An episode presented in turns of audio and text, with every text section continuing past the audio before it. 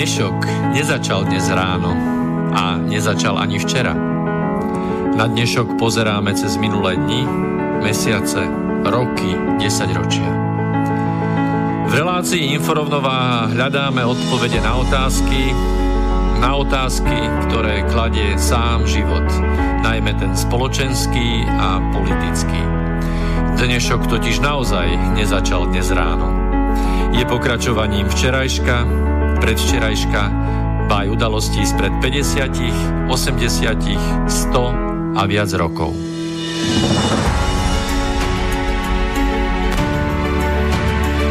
Rovnováhu potrebujeme vždy, všetci a všade.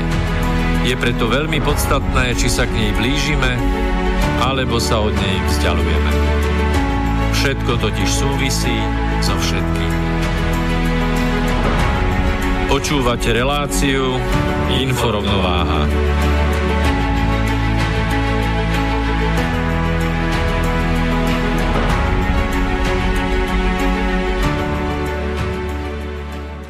Príjemný dobrý večer, vážené poslucháčky, vážení poslucháči. Dnes práve v tejto chvíli začala 29. relácia, ktorú nazývame od samého začiatku inforovnováhou práve preto, že sa usilujeme vniesť čo najväčší diel informácií, ktoré by mohli na svojom pomyselnom chrbte priniesť rovnováhu medzi tým, čo je niekde a štandardne tvrdené a medzi tým, ako vidia a vnímajú svet a spoločnosť tí, ktorí nemajú ako hlavný zdroj informácií mimoriadne zaujímavo informačne um, prizdobené štandardné prúdy informácií, aby som to povedal mimoriadne kulantne. Od samého začiatku do dnes aj v tejto chvíli e, v štúdiu v Bratislave veľmi rád privítam môjho kolegu Petra Luknára. A môjho priateľa Miroslava Kantnera.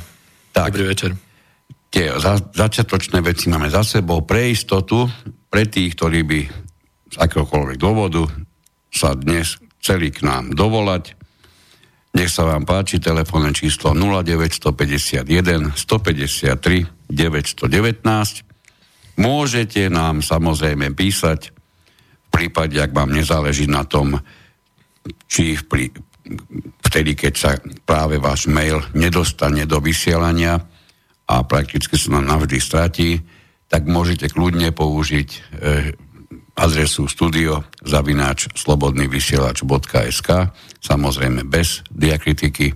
A v prípade, keď si myslíte, že radšej pošlete mail s tým, že sa mu neskôr budeme venovať, pretože nám zostane v našom, tak povediac, redakčnom maili, tak môžete napísať na adresu redakcia zavináč inforovnováha.sk Dnes máme tému, ku ktorej, nám, ku, ku ktorej nás tak trochu priviedol jeden z poslucháčov, ktorý nám asi pred dvomi mesiacmi písal mail s, s porovnateľným alebo podobným námetom, aký sme nakoniec dnes, dnes zobrali a e, pripravili sa na ňo.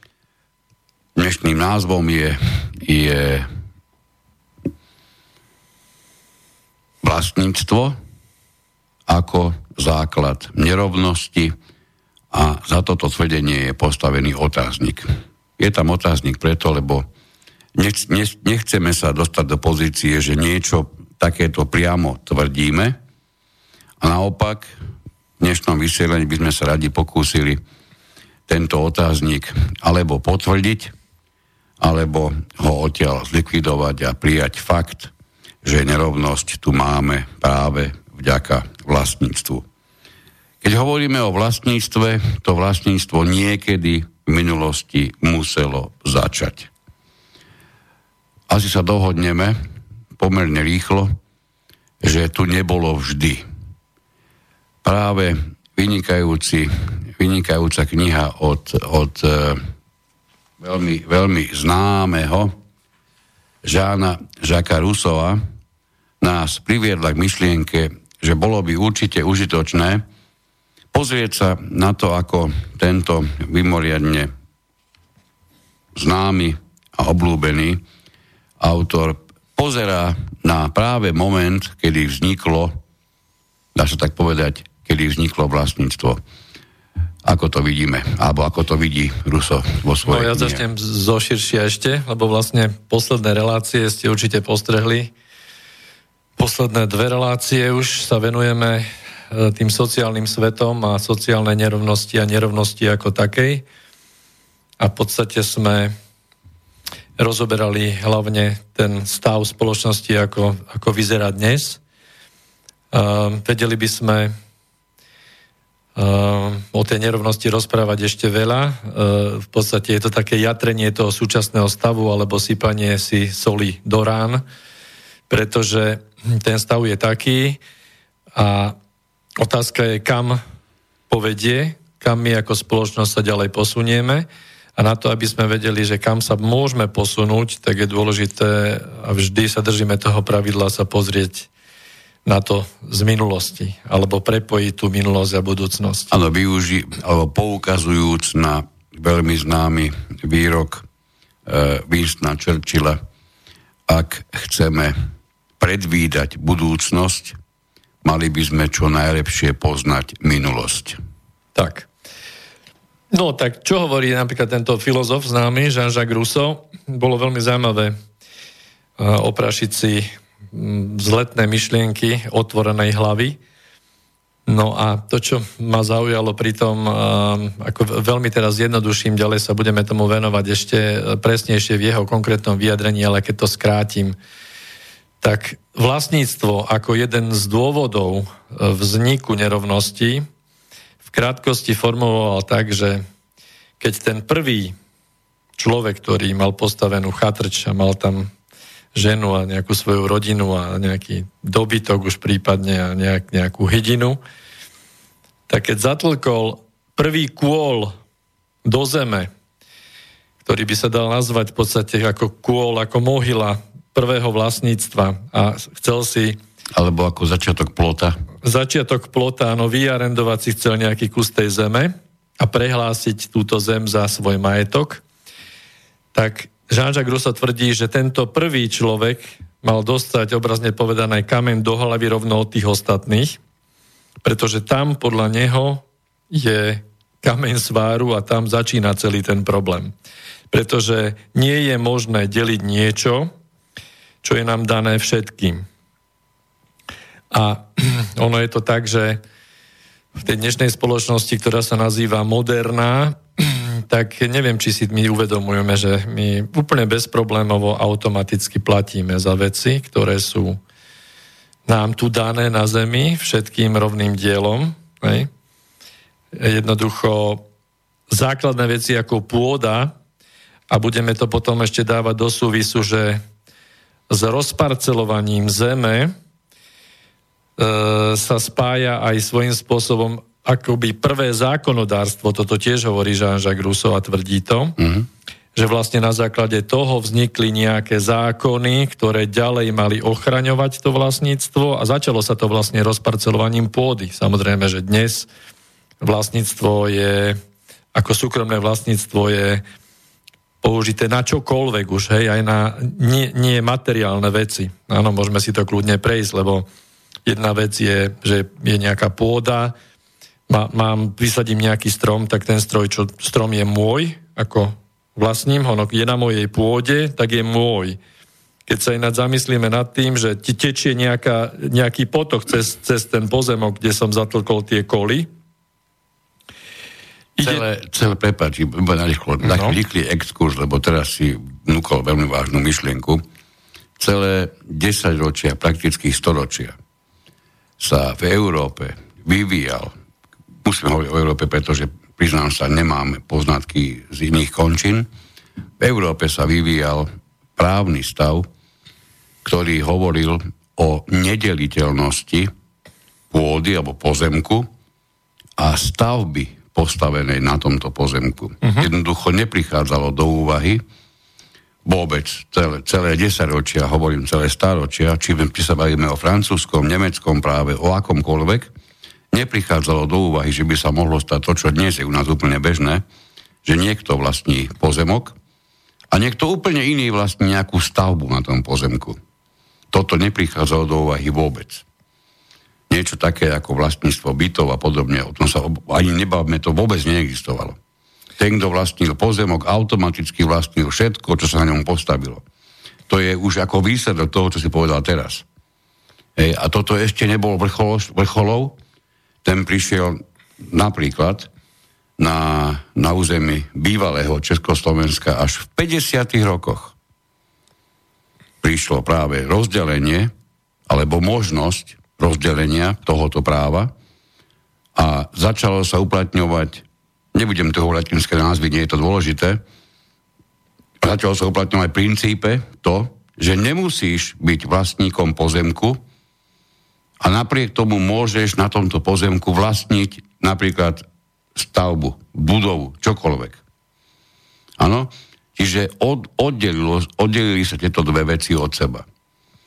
Len pre veľký paradox, kde je celý ten vývoj. Na Slovensku ďalej ideme v tomto v 50. rokoch začatom procese, kým Česká republika sa už zastavila a pôsobením nového občianského zákonníku sa vrátili k uplatňovaniu práva, ktoré bolo ešte pred rokmi 50. a ktoré fakticky poznajú dnes, nielenže v minulosti, aj dnes poznajú, poznajú aj a nejaký telefónik nám zvodí, chvíľku, ešte počkajte, ktorí aj dnes poznajú v Nemecku, čiže oni, sa, oni majú znovu späť toto všetko, čo, aj Česi už to majú, na Slovensku ešte neexistuje tento návrat. Mnohí právnici hovoria do normálneho stavu. Ale čo to je za normálny stav, keď začneme pohľadom na to, čo si povedal ty, že niekto niekedy niekde niečo, niečo obohnal nejakým plotom a vyhlásil to za svoje. Máme ale volajúceho, takže dobrý večer, prajem. Dobrý večer. Uh, Martin pri telefóne.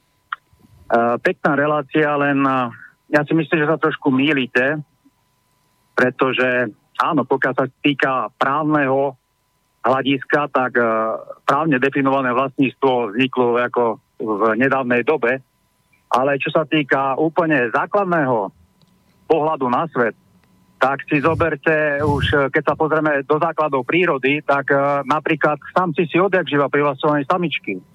Takisto uh, napríklad vlčie svorky si privlastňujú celé uh, určité revíry a ne- neobohnajú si to plotom, ale obohnajú si to značkami, napríklad močom. Takto isto sa vyvíjali aj ľudia.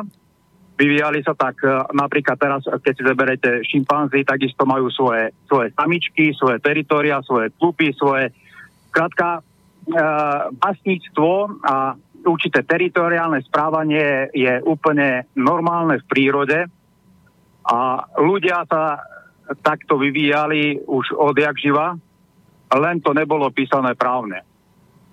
Až postupne sa to akože dalo do právneho hľadiska. To je asi tak môj pohľad na vec. Ďakujem pekne, pekný večer. Ďakujeme.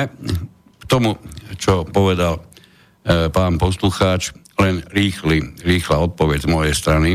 Do bodky súhlasím. Isté, isté, my to môžeme vnímať ako vlastnícke, alebo ako uplatňovanie vlastníckých určitých práv, aj keď nepísaných, nájdeme viac menej pri všetkých živočíchoch, pretože žijú teritoriálne. To ale neznamená, že oni to chápu ako vlastnícke práva, to je prvá vec. A druhá vec, nikdy v doterajšej histórii príroda nedovolila, aby nastalo také obrovské premnoženie akéhokoľvek živého druhu, aby museli, aby, sa, aby nemali žiadne, žiadne možnosť získať vlastné teritorium. Toto neexistuje. Toto sa stalo až človeku. My žijeme v úplne inej podobe, v úplne iných podmienkach a máme, je nás, to, to bez akéhokoľvek pre, preháňania, zrejme po svojich základoch, keď teraz použijem taký obrazný, obrazný pohľad, príroda nemohla počítať, že nás bude také veľké množstvo, ako nás je dnes. Už keď sme pri, nejako, pri nejakých prírodných základoch, teraz som povedal vyslovene môj názor na to, čo, čo ste nám, pán Martin, natelefonovali. Pokračujeme v tom, čo si začal. No, ja k tomu musím tiež zaujať stanovisko, lebo Jean-Jacques Rousseau sa tiež venuje človeku od, od tej úplne, od tých základov, čiže porovnáva, že odkedy sa človek stal človekom, a to nie len on, Mnoho, mnoho učencov sa venuje tomu, že hm, do akého momentu je, je to zviera zvieraťom a odkedy je tam ten, ten mysliaci faktor na tej úrovni, že začne byť um, bytosťou, ktorá sa dobrovoľne alebo samostatne alebo vôľou rozhoduje a že je teda schopná, ochotná prípadne za to prevziať aj zodpovednosť, čo by bolo určite, určite nesporne dôležité. Ale to by sme išli veľmi, veľmi, veľmi dozadu. A samozrejme, že teda to teri- teritoriálne správanie uh, je v celej zvieracej ríši a samozrejme, že aj v tej ľudskej. Ale teraz my sa bavíme o tom, že uh, v tej zvieracej ríši sa nevytvorila taká nebetičná, český výraz som použil, prepačte, uh, nerovnosť, ako sa vytvorila v uh, spoločnosti, ktorá sa chváli tou, že je teda ľudská a je moderná. A dokonca demokratická. Demokratická ešte navyše. No, Čiže keď budeme pokračovať, tak, tak e, vytýčenie tých, tých prvých kolov ako toho prvého plotu a posadenie stromu a prípadne, prípadne keď ešte voda tečie cez ten pozemok, tak aj tá voda je, je vlastne súčasťou toho vlastníctva. Zaujímavé je, že podľa práva, právo to vymyslelo tak, že vlastne my síce vlastníme na katastri pôdu, keď máte nejaký majetok, ale iba do určitej hĺbky, lebo ďalej je to majetkom štátu majetkom treba Slovenskej republiky, ak by tam, neviem aká je tá hĺbka, ale je, je to presne stanovené, myslím zákonom, neviem, či 30 metrov je to, alebo 50 metrov, čiže všetko nerastné bohatstvo, ktoré je pod tým, tak nie je už vašim majetkom. Hej? To môžeme ísť kľudne do tých fantázií, že, že sa predávajú úspešne pozemky na mesiaci alebo na Marse. Hej? Aký to má praktický význam, neviem, ale až, až takto šialene... No má to praktický význam, vlastníš plaketu. Vlastní, no, vlastním nejaký dekret. No.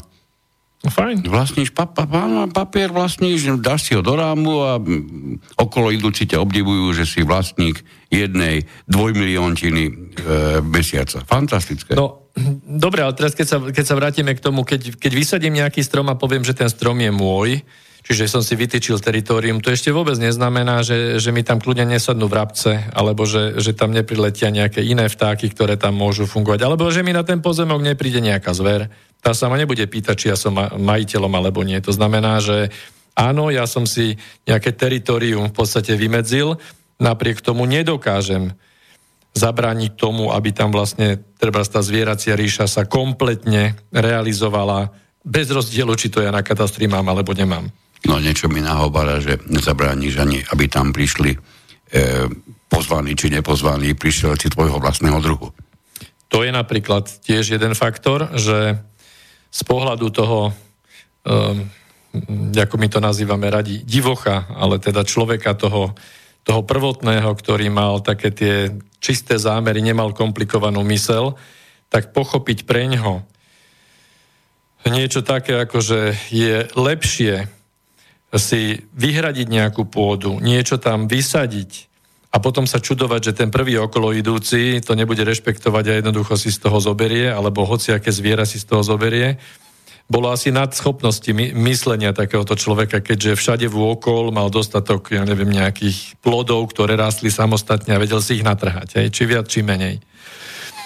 No a toto vlastníctvo vlastne budeme rozobrať aj ďalej, ale došlo až do, do takého absurdného štádia, napríklad ako, ako vlastnícke zákony vo Veľkej Británii. Už keď sme teda pri tom vlastníctve, si sme do katastra, tak e, nie každému je asi táto myšlienka e, e, zrejma a známa, že keď si vo Veľkej Británii zakúpite nejakú nehnuteľnosť, či už je to pozemok alebo aj nejaká budova, tak ono je to len vlastne určitá, veľmi zložitá, komplikovaná právna forma prenájmu, pretože všetok majetok, kompletne celá pôda kráľovstva Veľkej Británie, celého Commonwealthu, patrí britskej kráľovnej.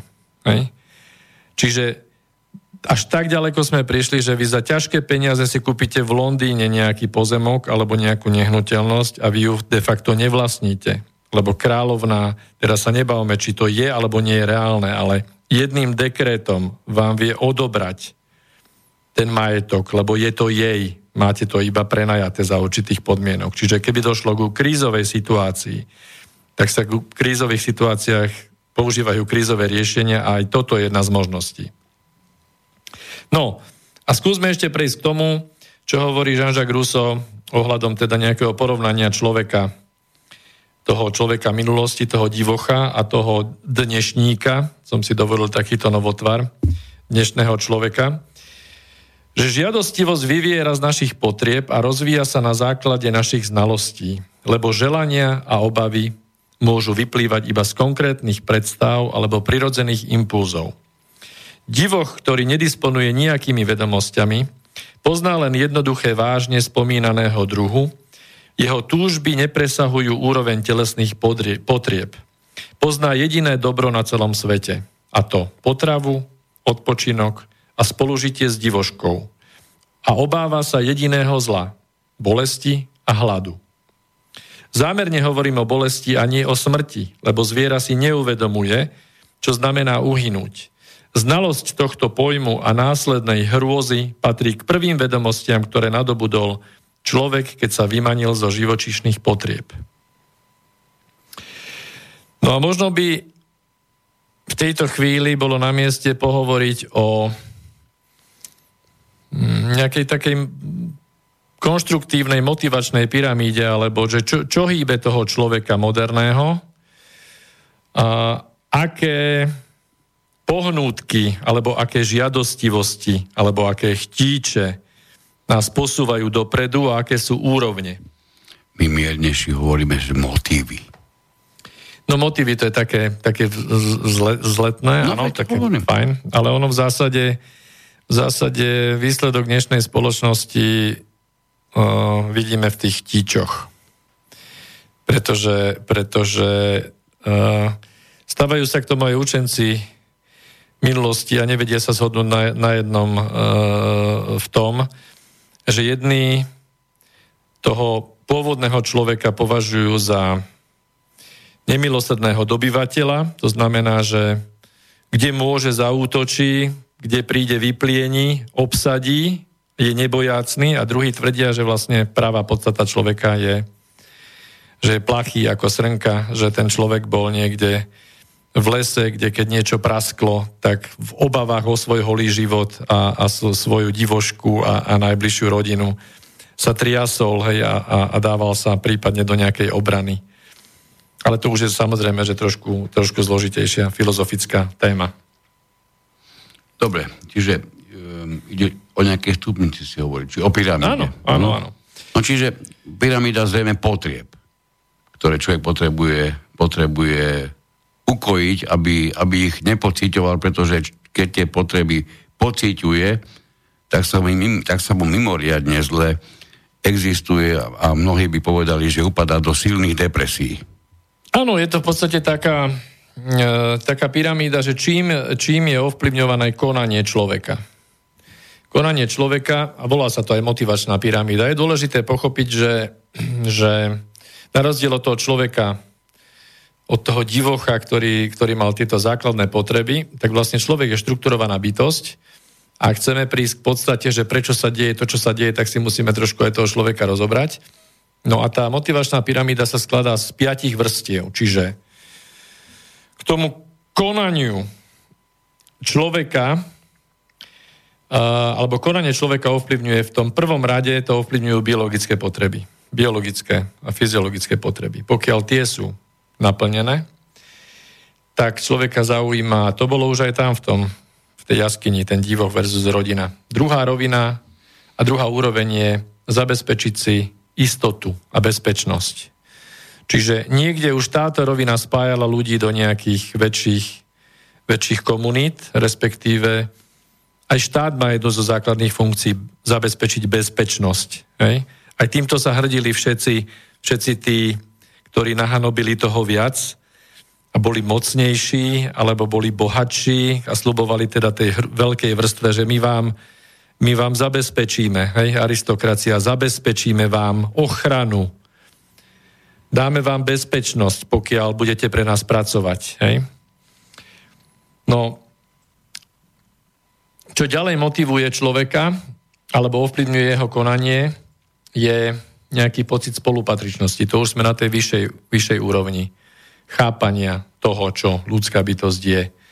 Takže pocit spolupatričnosti, pocit lásky, čiže vytváranie nejakej komunity, ktorá je spolu s nejakým zmyslom. Hej?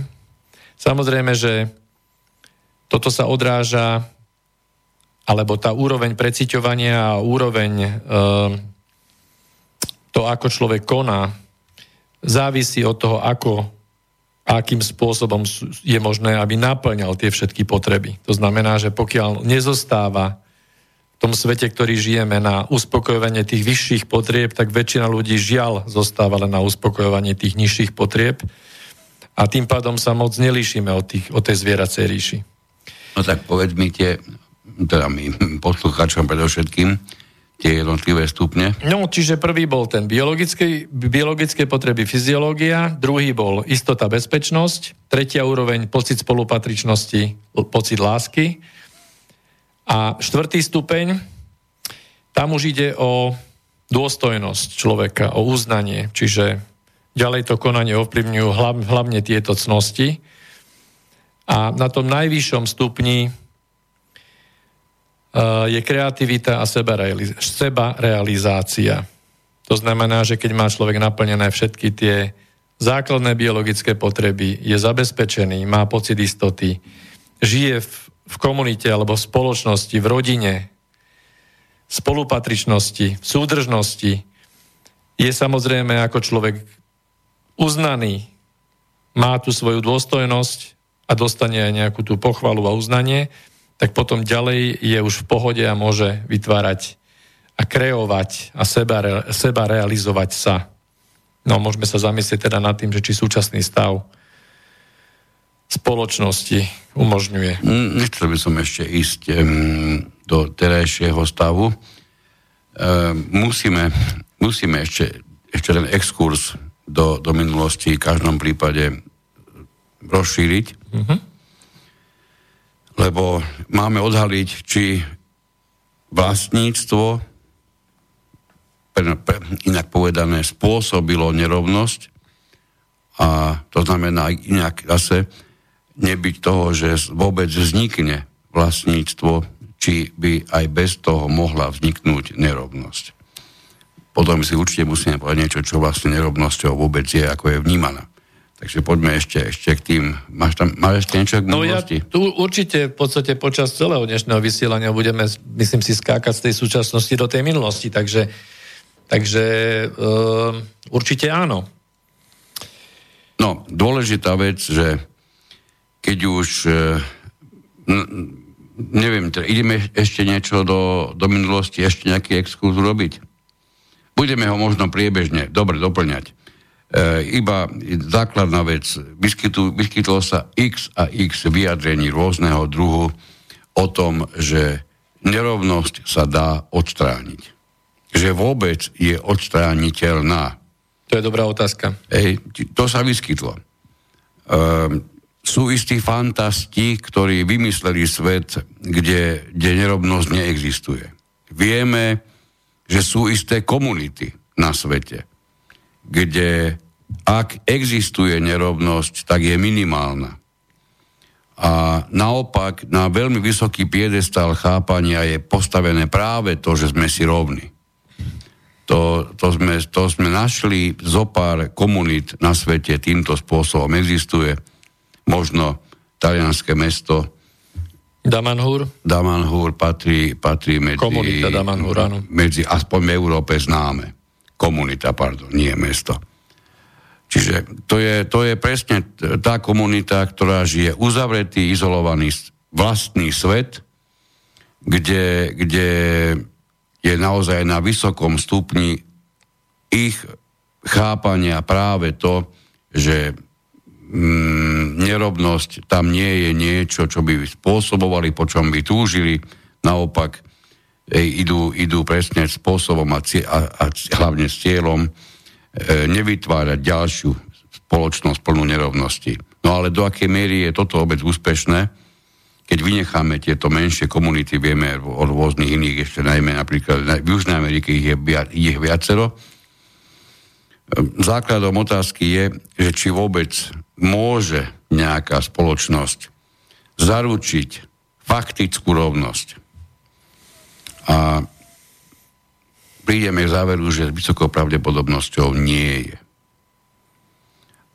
Ešte predtým možno, že by stalo za to pozrieť sa vôbec na slovo spoločnosť. Čo je to spoločnosť? Väčšina ľudí chápe spoločnosť ako územie a ľudí, ktorí sa na tom území pohybujú, existujú, žijú.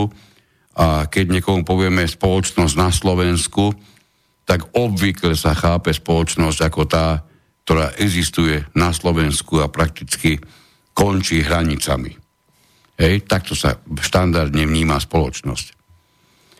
Niektorí tvrdia, že spoločnosť neexistuje vôbec. Existuje len zoskupenie individuálnych alebo individuálnymi požiadavkami a cieľmi nejakým spôsobom poprepájaných viac či menej ľudí. A spoločnosť ako taká neexistuje. Niekto povie, že je záujem spoločnosti.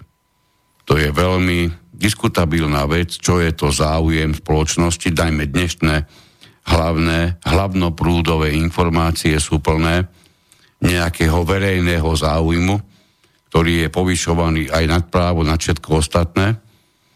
Takže čo je to, čo je to záujem spoločnosti? Keď príjmeme raz, že spoločnosť je zložená z jednotlivcov, z ktorých každý má nejaké svoje pohnútky, smerovanie, myšlienky, zámery, asi ťažko budeme hovoriť o niečom ako spoločnosť, že je natoľko jednoliata v názorovom prúde, že môžeme vôbec hovoriť o jeho záujme. To dos- dosiahneme veľmi ťažko. A keby sme o tom chceli hovoriť, tak sa na ten záujem najprv budeme musieť pýtať. Lenže keď si to všimneme, my sa, my sa nepýtame. To sa hovorí o záujme spoločnosti. Ako to môže niekto vedieť, keď za žiadny záujem nebol skúmaný? Pomáhame si tzv. názormi na diálku cez telefón a považujeme to za, za po, takmer verejnú mienku. Ak by ste išli dnes voliť, koho by ste volili? A tisíc ľudí sme sa opýtali. No fantázia. No máme je? tu záujem občianskej spoločnosti. Isté, že, samozrejme. Je, je, len, len záujem, nikoho sa, ne, záujem nikoho sa nepýtali, nikoho Isté, sa nepýtali ne, na ten záujem. Presne v zmysle hesla my vyníkov nehádame, my ich rovno určujeme, majú aj vyníkov. Dobre. Čiže spoločnosť zaručujúca, zaručujúca, zaručujúca faktickú rovnosť. Je alebo nie je to možné? Takže pozrieme sa na to zase exkluzom do minulosti. Vždy, vždy a každá spoločnosť doteraz, aj teraz v tejto chvíli a s vysokou pravdepodobnosťou aj do budúcnosti bude diferencovaná do rôznych kategórií, kást, skupín, vrstiev, neviem, ako by som to nazval, tried. Áno, bola, je a s vysokou pravdepodobnosťou aj bude, pretože členovia alebo tí jednotlivci zaradení do tej, ktoré vrstvy, kasty a tak ďalej, sa líšia práve tým, aký majú podiel na, na majetku, aký majú prístup k moci a ako vysoko dosahuje ich prestíž. Už toto stačí na to, aby sa vytvorili určité skupiny. Čím je, je tento stav podporovaný? Najmä tým, že neexistoval nikdy doteraz, ani teraz neexistuje a opäť ani nebude asi existovať dostatočný počet či majetku, či služieb, aby mohli byť uspokojení úplne všetci, ktorí ho chcú vlastniť. Keď zoberieme toto ako základ, takže už len toto je niečo, čo priamo spôsobí, že rovnosť asi existovať nebude. Táto nedostatočnosť by totiž to musela byť odstránená, a to vieme, že nie je možné. Čiže nedokážeme nastoliť rovnosť tým, že odstránime majetkovú nedostatočnosť. Už len, už len z toho dôvodu, keď si uvedomíme, že nás je vyše 7 miliard. To, ten pán posluchač nevie, ako dobrú myšlienku dnešnému vysielaniu zadal, pretože do takéto miery sa žiadne zviera, nič živé na, na, na, zem, na našej zemi ešte nepremnožilo. My môžeme kľudne hovoriť o nás, že sme premnožení a to nám bude brániť práve, práve napríklad aj, aj v rovnosti. A neexistuje riešenie, to je dôležité, ktorým by akákoľvek spoločnosť tento problém tých rôznych vrstiev dokázala riešiť. Neexistuje. Pokusy nejaké minulosti boli, určite sú aj dnes, určite prídu väčší či menší fantasti aj, aj budúcnosti, ale všetky pokusy, aj tie, ktoré boli v minulosti, akokoľvek sa nazývali, keď sa snažilo akékoľvek zoskupenie, akékoľvek spoločnosti, odstrániť sociálne nerovnosti, tak to ústilo do novo vzniknutého zriadenia iných foriem nerovnosti. Ale nerovnosti ako také nezmizli. Jedna, jedna nerovnosť sa transformovala na, na inú. Pochopiteľne. A niektorí boli tým vývojom mimoriadne uspokojení, pretože dovtedy, kým sa ten prerod celý začal, tak patrili do tej nejakej nižšej skupiny a ako si automatikou sa dostali do vyššej skupiny. No ja si myslím, že pred prestávkou ešte by sme si mohli zacitovať klasika. Takže Jean-Jacques Rousseau opäť. Najmocnejší či najbiednejší rovno povýšili svoju moc alebo nedostatok na právo nárokovať si majetok druhých čo z ich hľadiska priamo súviselo s právom na majetok vôbec. Následkom rozvrátenej rovnosti nastal príšerný zmetok, chamtiví boháči, lúpežníckí bedári, bezuzné vášne všetkých ľudí, udúšajúce prirodzený súcit a zatiaľ slabý hlas spravodlivosti len podnecovali skúposť, ctižiadostivosť a zlobu. Medzi právom silnejšieho a právom prvého majiteľa sa rozpútal nelútostný spor, ktorý sa zvyčajne končieval bitkami a vraždou.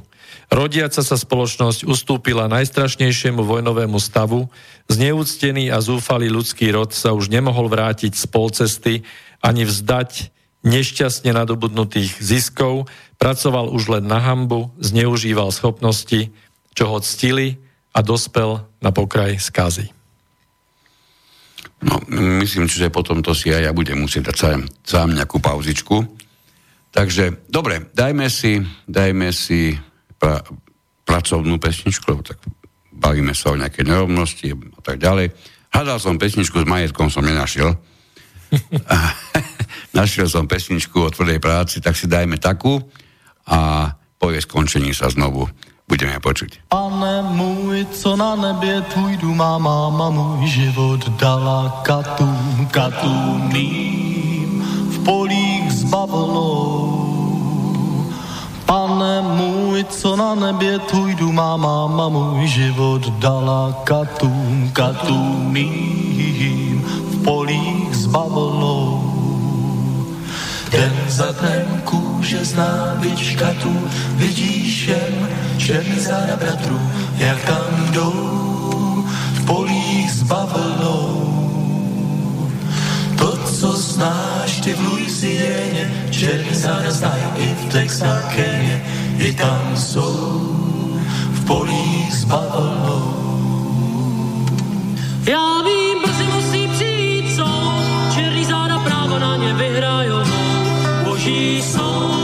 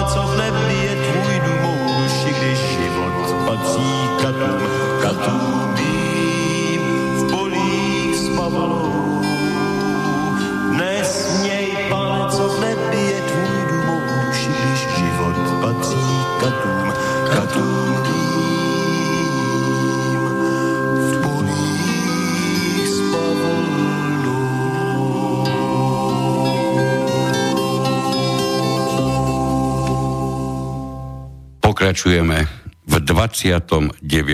vysielaní Info rovnováhy. Dnešnou témou je vlastníctvo ako základ nerovnosti. Na konci je skutočne otáznik. To, aby sme zopakovali aj pre tých, ktorí možno z nejakého dôvodu prišli až teraz.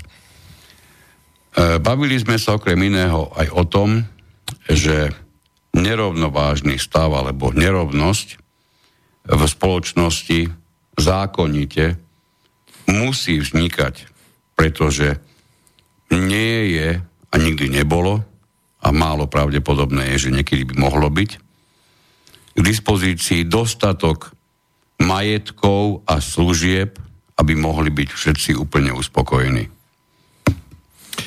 No, nedostatok majetku a služieb, aby mohli byť všetci uspokojení.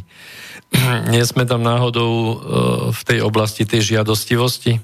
To je vlastne absolútne neukojiteľná vlastnosť tzv. moderného človeka, ktorá je v príkrom rozpore s tým, a pokiaľ berieme tie, tie mozgové činnosti alebo tie, tie mm, vymoženosti nadstavby mozgovej nad tie základné biologické, tak kam sa až ten ľudský mozog dostal, že vytvoril toto, čo si teraz povedal. Pretože z tohto vyplývajúc uh, a ja som ináč optimista v tejto oblasti. Ja si myslím, že by bolo možné nejakým spôsobom pracovať na spoločnosti, kde by, kde by to francúzske bratstvo, rovnosť, sloboda mohlo fungovať. A je viac takýchto pokusov samozrejme, aj, aj viac filozofií.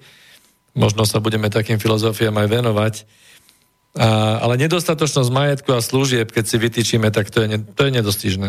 Pre dnešného človeka západu to je absolútne nemožné toho, zápa- pardon, toho západu, ktorý nemá za sebou to, čo má za sebou my, čiže mimoriadne skromné obdobie, kedy takmer nikto nevlastnil nič a rozdiel medzi príjmami výborne zarábajúceho a medzi príjmami zle zarábajúceho bol prakticky zanedbateľný.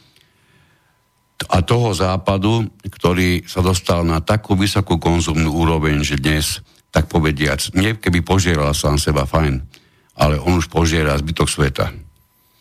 Čiže tento, takáto neskutočne vysoká úroveň konzumu k, m, nemá šancu pretrvať ďalej. To ešte určite budeme spomínať, ak nie dnes, tak v ďalších vysielaniach. E,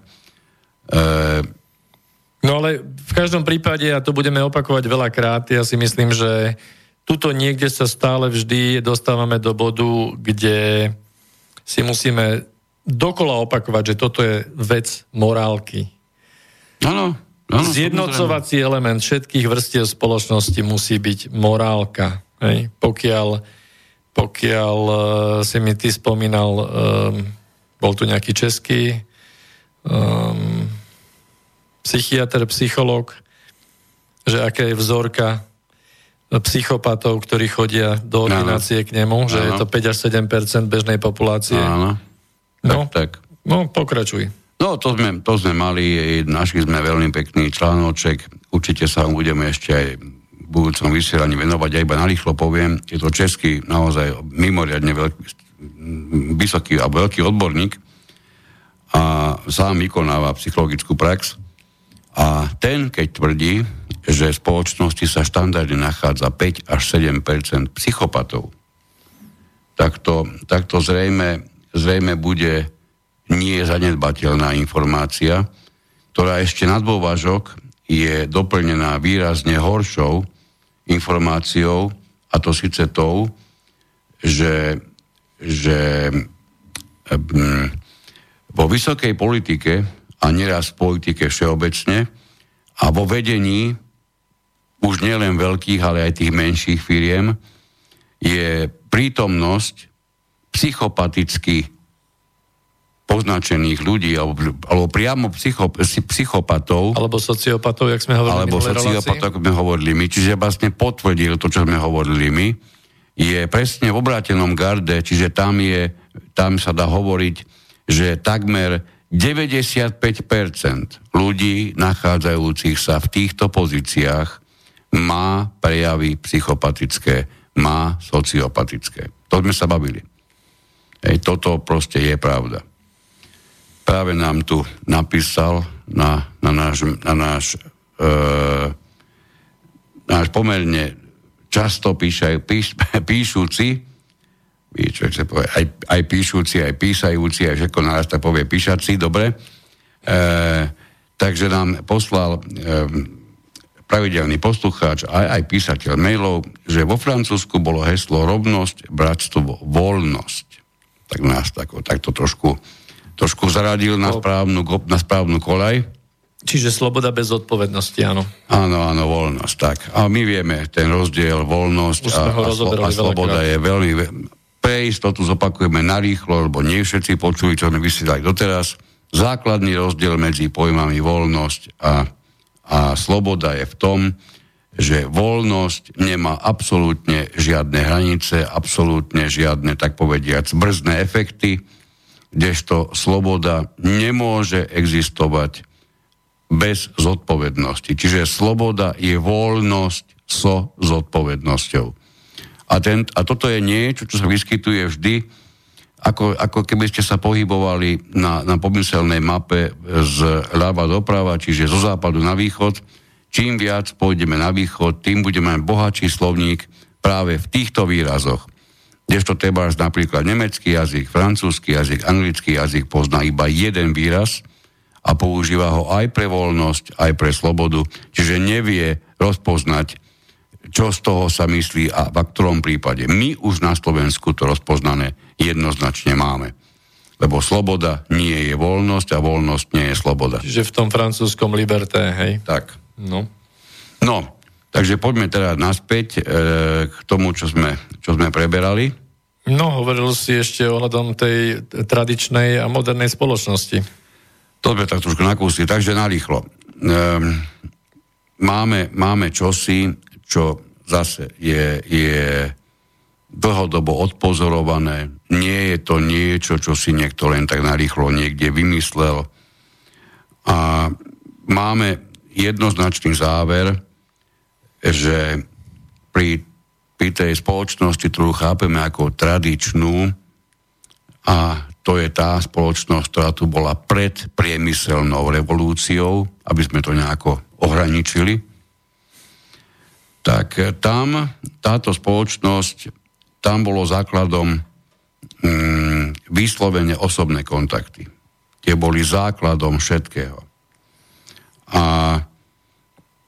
mm, tieto okrem iného vznikali aj, aj preto, že neexistovali žiadne pevné, oddelené, súkromné a, ve, a, a verejné veci. Nebolo medzi nimi veľkého, veľkého oddelenia, čo ale samozrejme prinášalo so sebou práve to, že niekto mohol, mohol vlastniť prakticky neobmedzenie.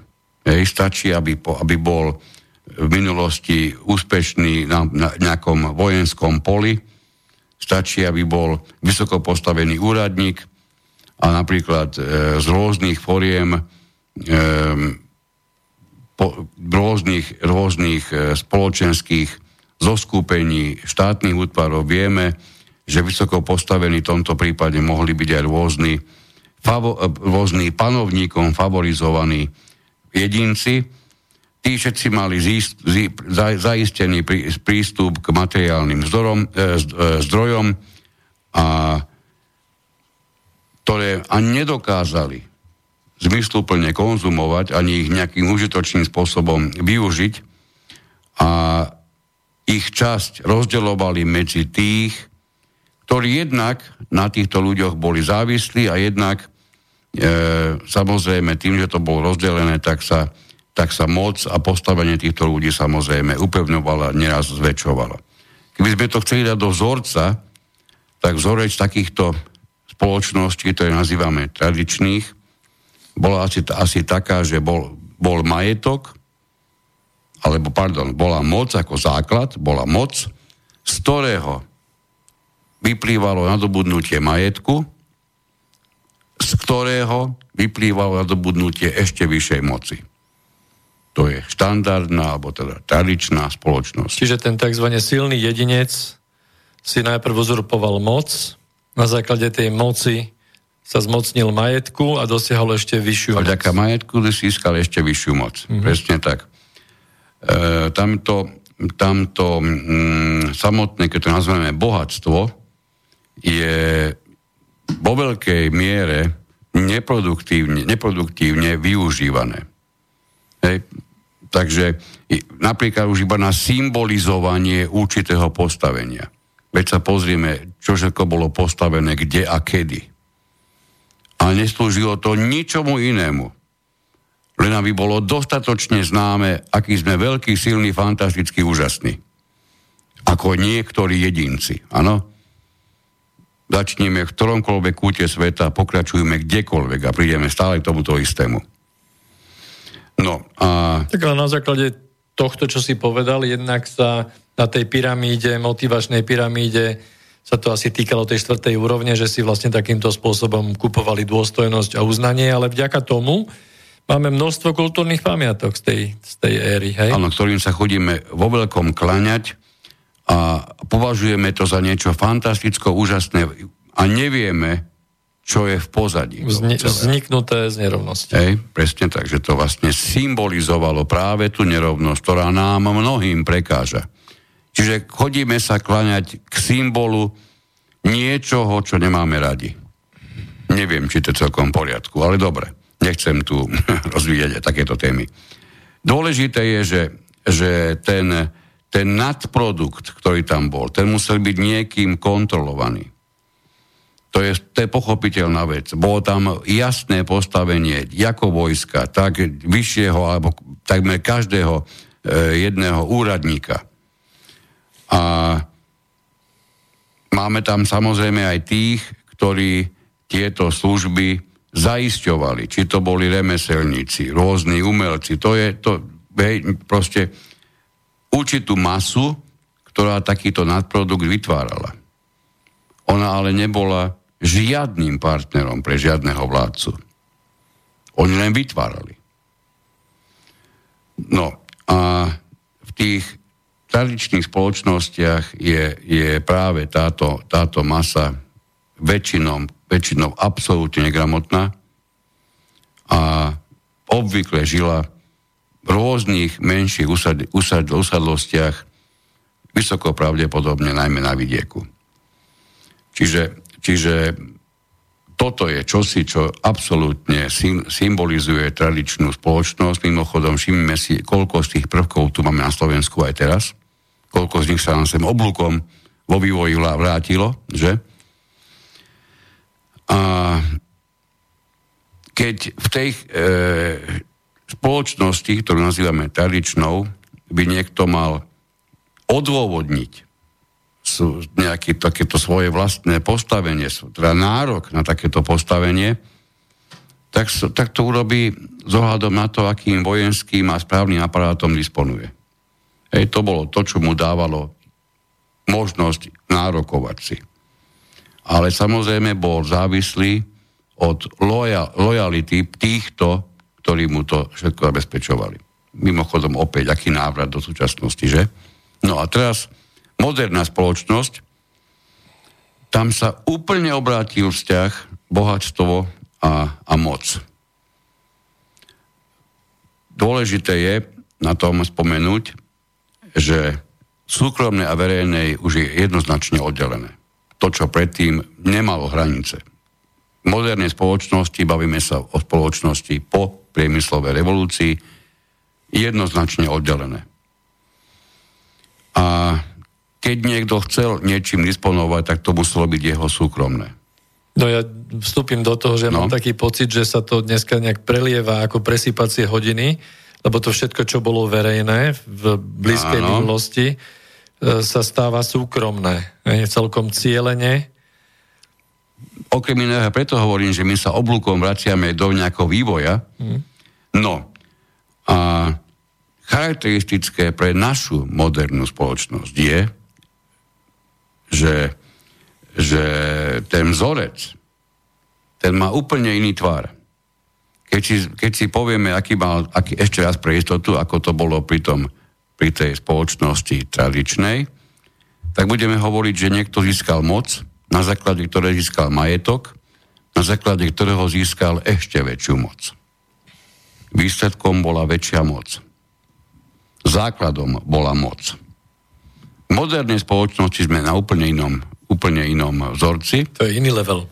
Áno, pretože na základe majetku sa získava moc a na základe moci sa získava ešte väčší majetok. majetok. Čiže sme zamenili moc za majetok ako vrchol určitého snaženia. Zamenili sme aj začiatok, z čoho to, celého zači- z, tohoto, z čoho to celé začína. V minulosti z moci, dnes z majetku. Nie náhodou sa hovorí, že 80% všetkých najlepších miest, nech by boli akékoľvek, od, od rôzneho, rôzneho postavenia v rôznych, keď to nazvem tak, parlamentoch, až po najväčšie korporácie sú zásobené ľuďmi hlavnej elity. Áno? Čiže ľuďmi, ktorí, ktorí sú tam na základe, tak môžeme to povedať, dedičného práva.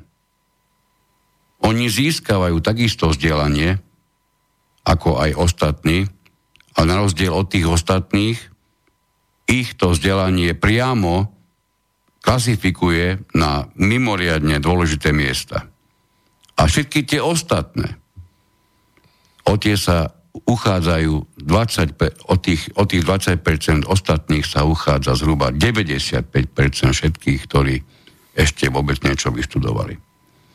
Čiže aj toto máme prvok modernej spoločnosti. No. Čo je ale tu pri tomto, pri tomto mm, dôležité si uvedomiť, že e, máme nejaké postavenie, ktoré sa nadobudlo vďaka majetku a účasť na, na tých dôležitých rozhodovaniach a podobne, to vidíme, veď sa s tým zaoberajú denno, denne aj dnes, aj v našich médiách, dokonca aj tých, ktorí sa okolo pravdy obšmietajú len ako za, záplave nejakého zaujímavého chtíča, ktorý obvykle veľmi rýchlo prejde. A aj tí dnes vo veľkom hovoria, ja som vedavý, či to budú hovoriť, keby sa zmenili e, jednotliví hráči pri, pri moci. Aj tam je jednoznačne potvrdzované, že moc v rukách je schopná vytvoriť väčší majetok.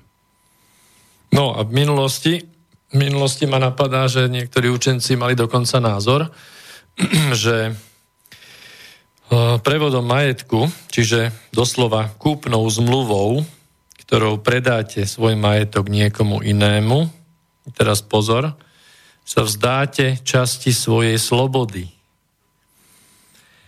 Toto píše tiež Jean-Jacques Rousseau, nie je to jeho myšlienka, ale sú to myšlienky iných učencov, ktoré vlastne prevzal a treba sa tu nad tým naozaj zamyslieť, že naozaj tá ľudská spoločnosť je takto nastavené, lebo ono je to v podstate pravda. Keď si to uvedomíte na základe toho, že majetok vám dáva možnosti realizácie, majetok vám dnes dáva možnosti aj pocitu istoty, pocitu bezpečnosti, aj dôstojnosti, aj uznania, bohužiaľ, ako väčšine človeka západného typu, väčšina takto vlastne uvažuje, tak to funguje.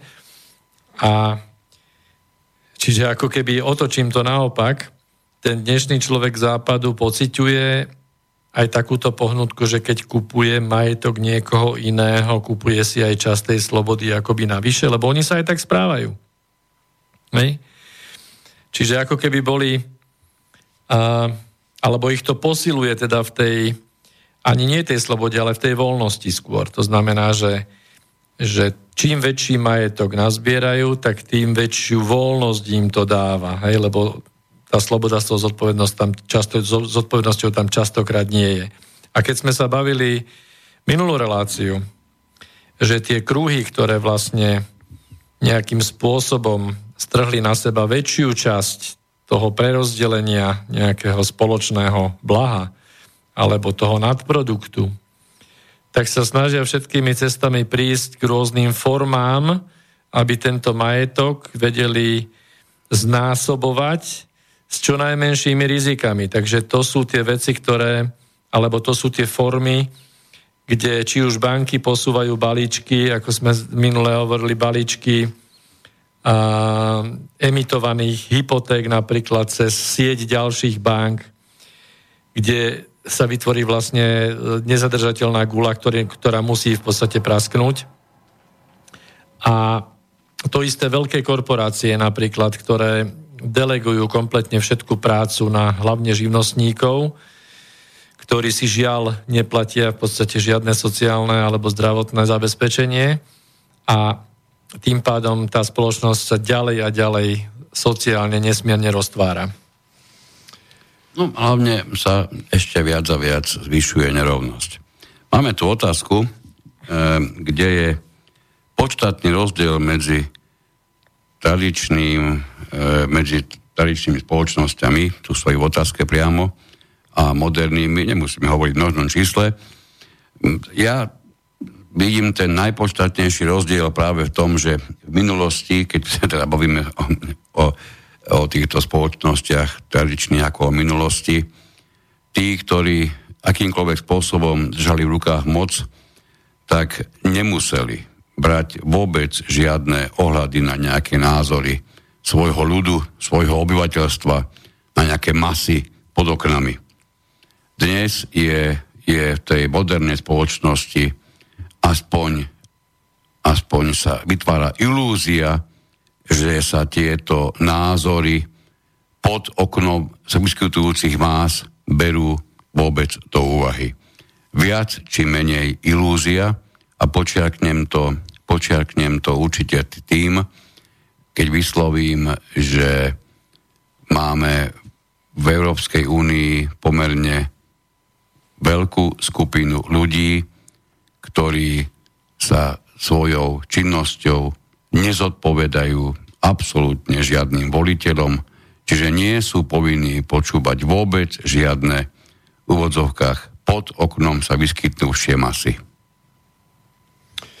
No a teda myslím si, že pre ďalšou pesničkou by sme si mohli dať niečo od toho klasika, ktorého tu spomíname. Všetky ľudské schopnosti sa ocitli na najvyššom stupni vývoja. To znamená, že aj pamäť a predstavivosť, samolúbosť, rozum a duch vlastne dosiahli pomyselnú hranicu dokonalosti. Všetky prirodzené vlastnosti sa rozvinuli, Určilo sa miesto a osud každého jednotlivca, nie len podľa veľkosti majetku a schopnosti slúžiť alebo škodiť, lež i ducha, krásy, sily, obratnosti, hodnoty alebo talentu. Keďže iba na základe týchto vlastností mohli ľudia čoskoro získať vážnosť, museli nimi oplývať alebo ich aspoň predstierať, vo vlastnom záujme sa museli pretvarovať a navodzovať dojem, že sú iní než v skutočnosti.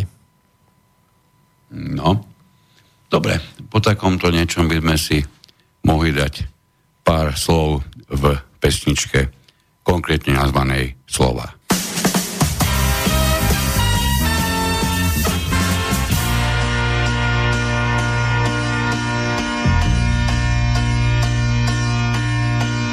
Hľadám slova, čo vietor rozmetal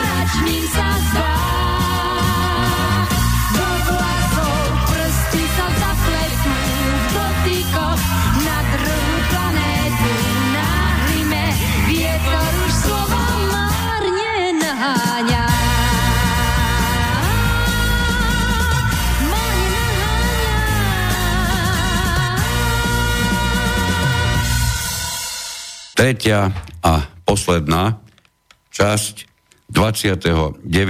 pokračovania relácie Inforovnováha práve v tejto chvíli začala.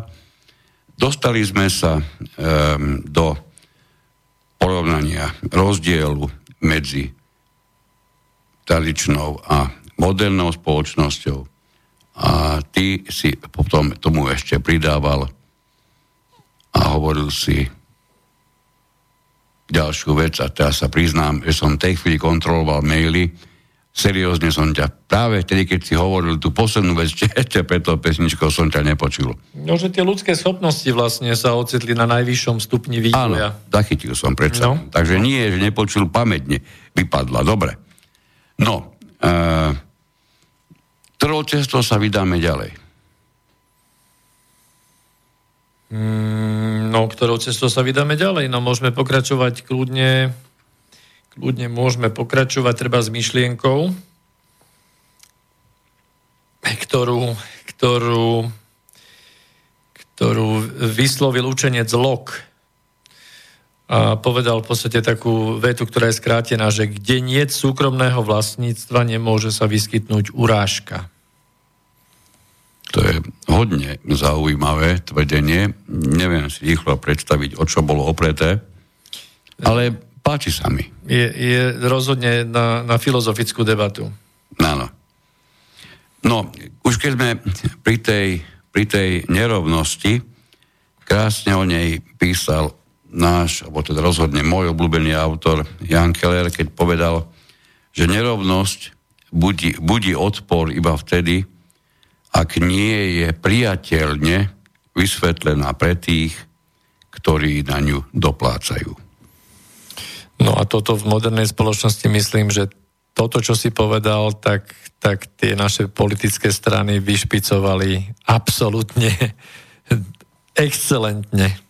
Nielen tie, myslím si, že sme dennodenne zasobovaní e, presvedčivými argumentami, ako si rôzne umelecké hviezdy, športové hviezdy, paradoxne nie tak už, aspoň nie v našich pomeroch, učen, učenské, nie dobre, hviezdy na poli vedy, e, určite v našich končinách nie hviezdy na poli umenia napríklad e, v medicíne, pretože ja považujem za dobre vykonanú prácu lekára za malé umenie, ešte raz, dobre vykonanú prácu, tak je toho už málo, čiže umenie.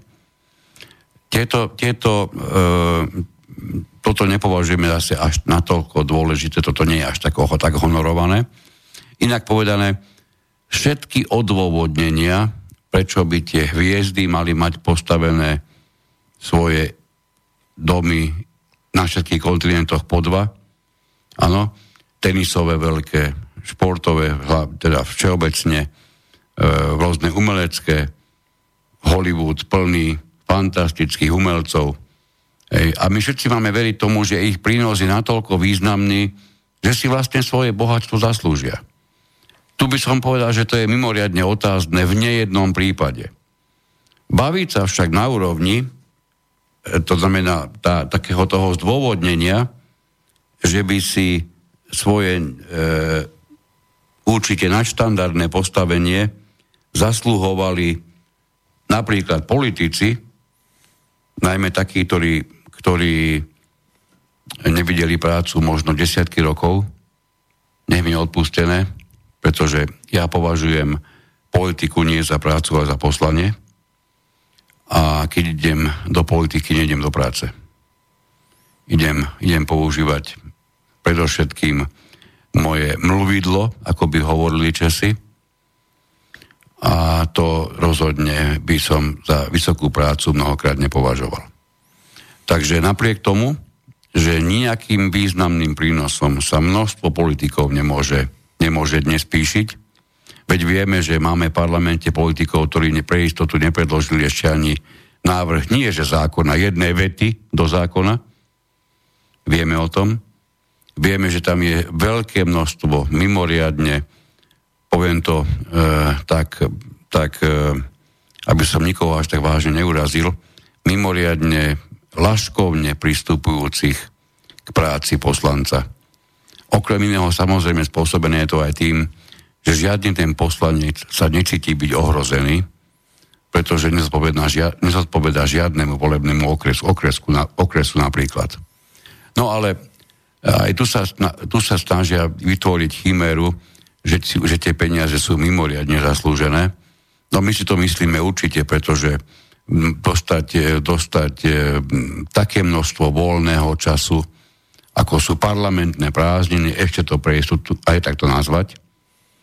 A to chce naozaj, to chce naozaj mimoriadne silný žalúdok, aby človek bral do úvahy, že tie mnoho, naozaj mnoho tisícové platy sú skutočne zaslúžené. A to sme sa ešte dostali na úroveň Európskeho parlamentu, kdež budeme hovoriť o, o násobku toho, čo je v našich končinách. Čiže legitimizácia prebieha vrchom spodom všetkými prostriedkami, všetky filmy smerujú k tomu pomaly a asi málo komu dochádza, do akej miery a kto vykonáva akú užitočnú prácu, aby mohol disponovať ozaj tomu prislúchajúcim majetkom, keď to poviem takto keď sme pri tom vlastníctve. Čiže má, máš na, na mysli vlastne nerovnosť príjmov, teraz sa nebavíme o nerovnosti príležitosti, ale nerovnosť Áno. výsledkov za danú prácu, kde v podstate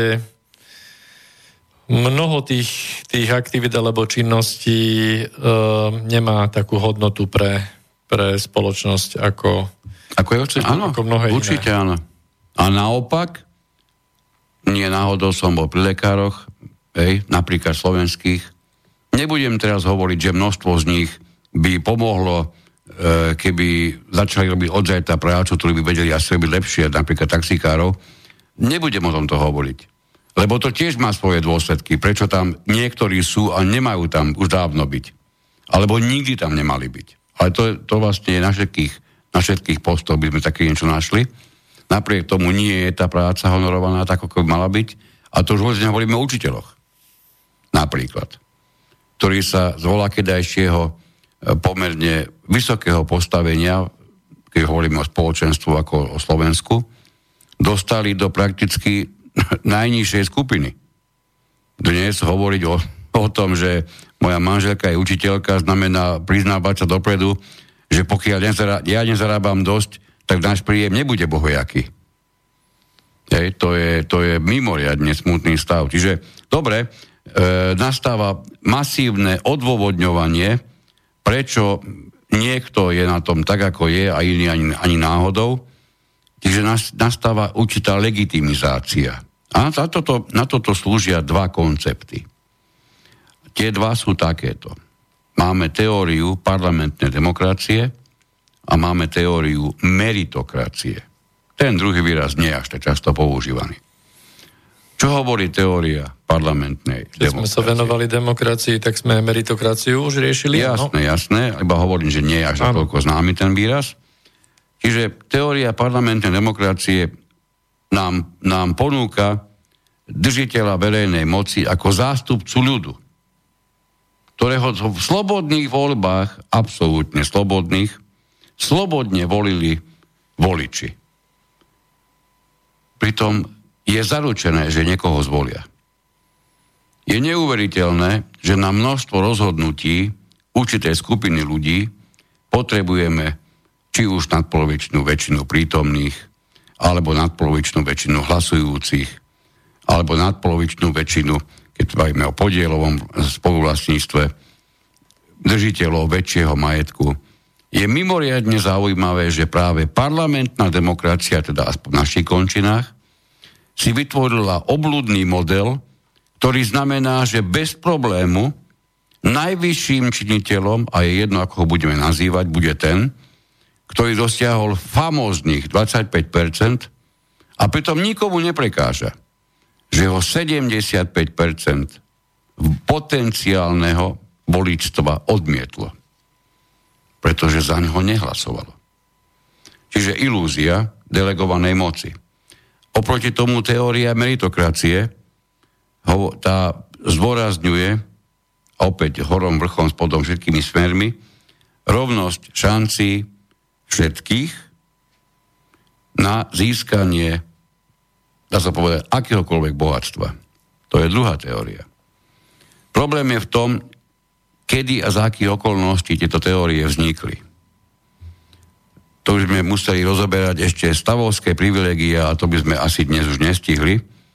Takže poviem, že v tom čase dôležité je ale spomenúť, že obidve teórie, či už je to e, tá, ktorá hovorí o tom, že je účelné, že sú účelné voľby na riadenie modernej spoločnosti, alebo tá, ktorá hovorí o rovnosti šanci všetkých, tak obidve tieto teórie sú veľmi ľahko spochybniteľné. Otázka potom ale nastáva, ako môžu byť v krajinách, ktoré sa hrdia demokratickým zriadením vôbec zachovávané. A tá otázka legitímna je na mieste. No, okrem iného preto, že 20. storočie jasne ukázalo, že akékoľvek iné mocenské usporiadanie nie je dostatočné na to, alebo, alebo vhodné na to, aby zabezpečilo dlhodobú reguláciu sociálnych konfliktov a to najmä z toho uhla pohľadu, keď sa budeme baviť o zachovaní hodnôt západo-európskej kultúry.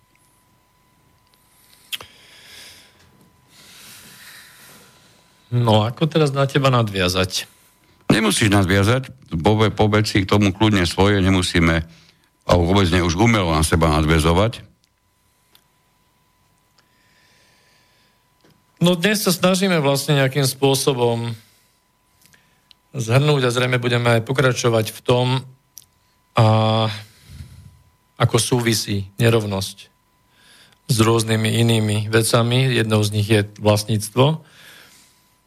No a mne sa chce povedať jedna vec, že možnosť tohto celého, čo dnes tu prezentujeme, sa niekomu z poslucháčov zdá, že že tu za, za pultom jedným aj druhým za mikrofónom sedia dvaja ľudia, ktorí sú od nejakej svojej podstaty mm, lavicovo zameraní, Dokonca marxisti možno až. Alebo až marxisticky založení. No my nevylučujeme, že e, týmito všetkými teóriami, ktoré sa pokúšajú e, od vekov vekúcich spoločnosť dať do nejakého stavu akej takej rovnosti, že sa, že sa im budeme v budúcnosti venovať. V každom prípade mm, za mňa ja cítim tú potrebu povedať, že, a myslím si, že aj za teba môžem povedať, že my sme vlastne obidvaja pravicovo ladení ľudia, aj keď e,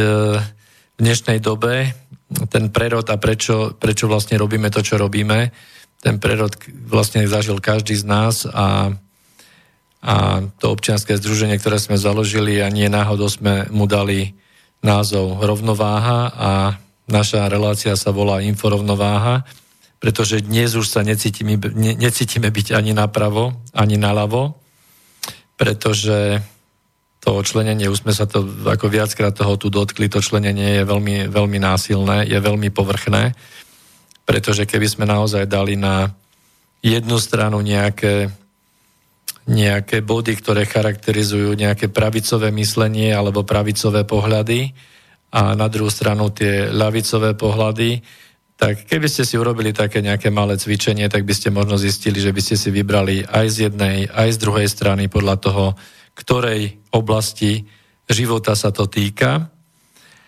Um, to znamená, že my sa snažíme pozerať na tú spoločnosť v prvom rade s tým, že chceme robiť nejakú analýzu a samozrejme snažiť sa hľadať aj nejaké možnosti, ako ďalej, pretože, ako už bolo spomenuté, tak sú rôzne projekty dnes, ako bol spomenutý projekt komunity Damanhur v severnom Taliansku. Máme telefon? Máme telefon, áno. Dobrý večer, prajem. Dobrý večer, páni, no je už neskorý večer a e, s tým, že vy ste otvorili tému, ktorá je neuveriteľné. Prepačte, vy to nekomplikujete, ale ja ju považujem za veľmi komplikovanú. Ja si tak trošku iba dovolím vás doplniť, už asi nebudeme môcť veľmi diskutovať, váš čas e, vysielací končí. E, čo sa týka tej spoločenskej hierarchie bohatých a chudobných, osobne sa mi stále vnúka jedna myšlienka, ktorú sme my, ja som starší ročník, e, neustále počúvali v jednom mm, filozofickom smere a to je pokus o bestriednu spoločnosť. V podstate mm, v tom čase spoločenského zriadenia ako si sme ju aj možno tu mali nejakým spôsobom možno nie je dobre nastavenú, ale to nejdem sa k tomu vrácať. Dovolím si vás teda nejakým spôsobom požiadať o váš názor z toho dôvodu, že či vôbec také niečo môže v spoločenskom zriadení a teda nechcem už ísť, keď to mám teda vyšperkovať trošku aj do inej polohy od prvotno-pospolnej spoločnosti, ale keď by sme prešli dejinami a spoločenskými zriadeniami, či vôbec také niečo môže byť. A úplne dovetok môj je, no Vary, ja si myslím, že iba tam niekde na tých, tých kmeňoch, kde e, výborný dokumentarista, filmám pán, pán Barabáš chodí, že tam to asi tak môže byť. Ale už v tej civilizovanej spoločnosti.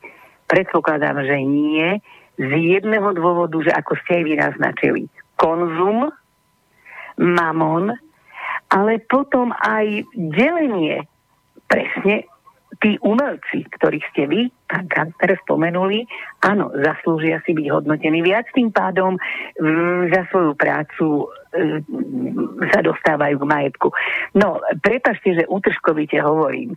E, šetrím vám čas a Ďakujem vám za túto tému a ja vám tak poviem, že ešte dlho budem dnes miesto čítania tlače, ktorú si tak robím ako povinnú jazdu večer, rozmýšľať o tom, čo ste vy ponúkli na rozmýšľanie. E, teším sa na dopočutia o týždeň. Veľmi pekne ďakujeme, prajeme príjemný dobrý večer aj vám samozrejme. E, dobrá myšlienka, bestriedná, bestriedná spoločnosť, ako, ako bola vykreslená, ako o nej mnohí niekto povie, že fantasti, iný povie, že utopisti, iný povie, že komunisti, rôzne názvy, prilepky. Nikdy som sa nechcel orientovať názvami, pretože to, to nie je podstata celej veci. ale predovšetkým komunistická spoločnosť, tá do budúcnosti, tá mala byť e, chápaná ako, ako bestriedna. Um, nemyslím si, že je to stupeň, ktorý je absolútne nedosiahnutelný. Nemyslím tým spoločnosť komunistickú, myslím tým spoločnosť bestriednu, ale tomu by muselo predchádzať veľmi, veľmi jednoznačné zameranie na rozvoj morálky.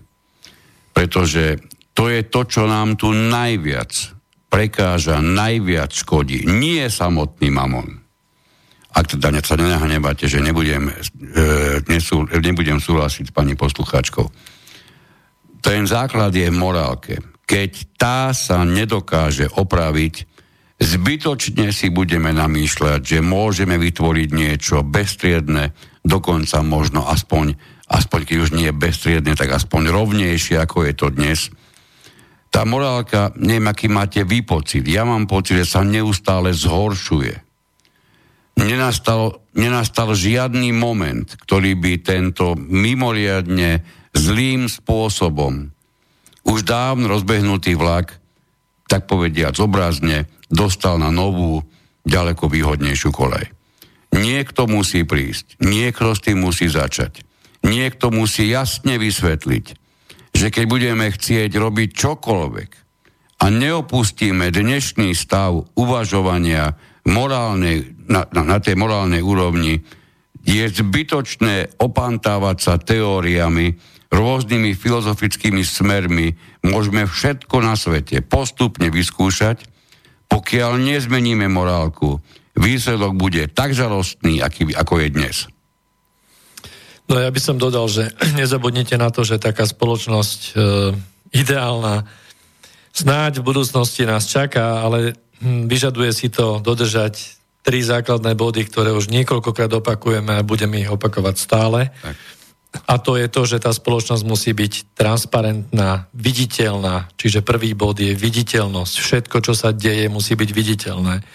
Druhý bod je, musíme sa snažiť kompletne o rovnováhu všetkého a všade. A tretí bod je tá sloboda, ktorá súvisí so zodpovednosťou. No a... No, tú slobodu musíme mať. Všetci a v plnom rozsahu. A keďže budeme mať zároveň morálku, tak nemôžeme mať slobodu bez odpovednosti, to neexistuje. Tak, a ja by som na záver ešte si dovolil ocitovať niečo od pána Rusa. Z priepasnej nerovnosti podmienok a vlastníctva, z rozdielnosti temperamentu a nadania, z nepotrebného užitkového umenia, škodlivého umenia, z ničotných vied by vzýšlo množstvo predsudkov odporujúcich zdravému rozumu, šťastiu a cti.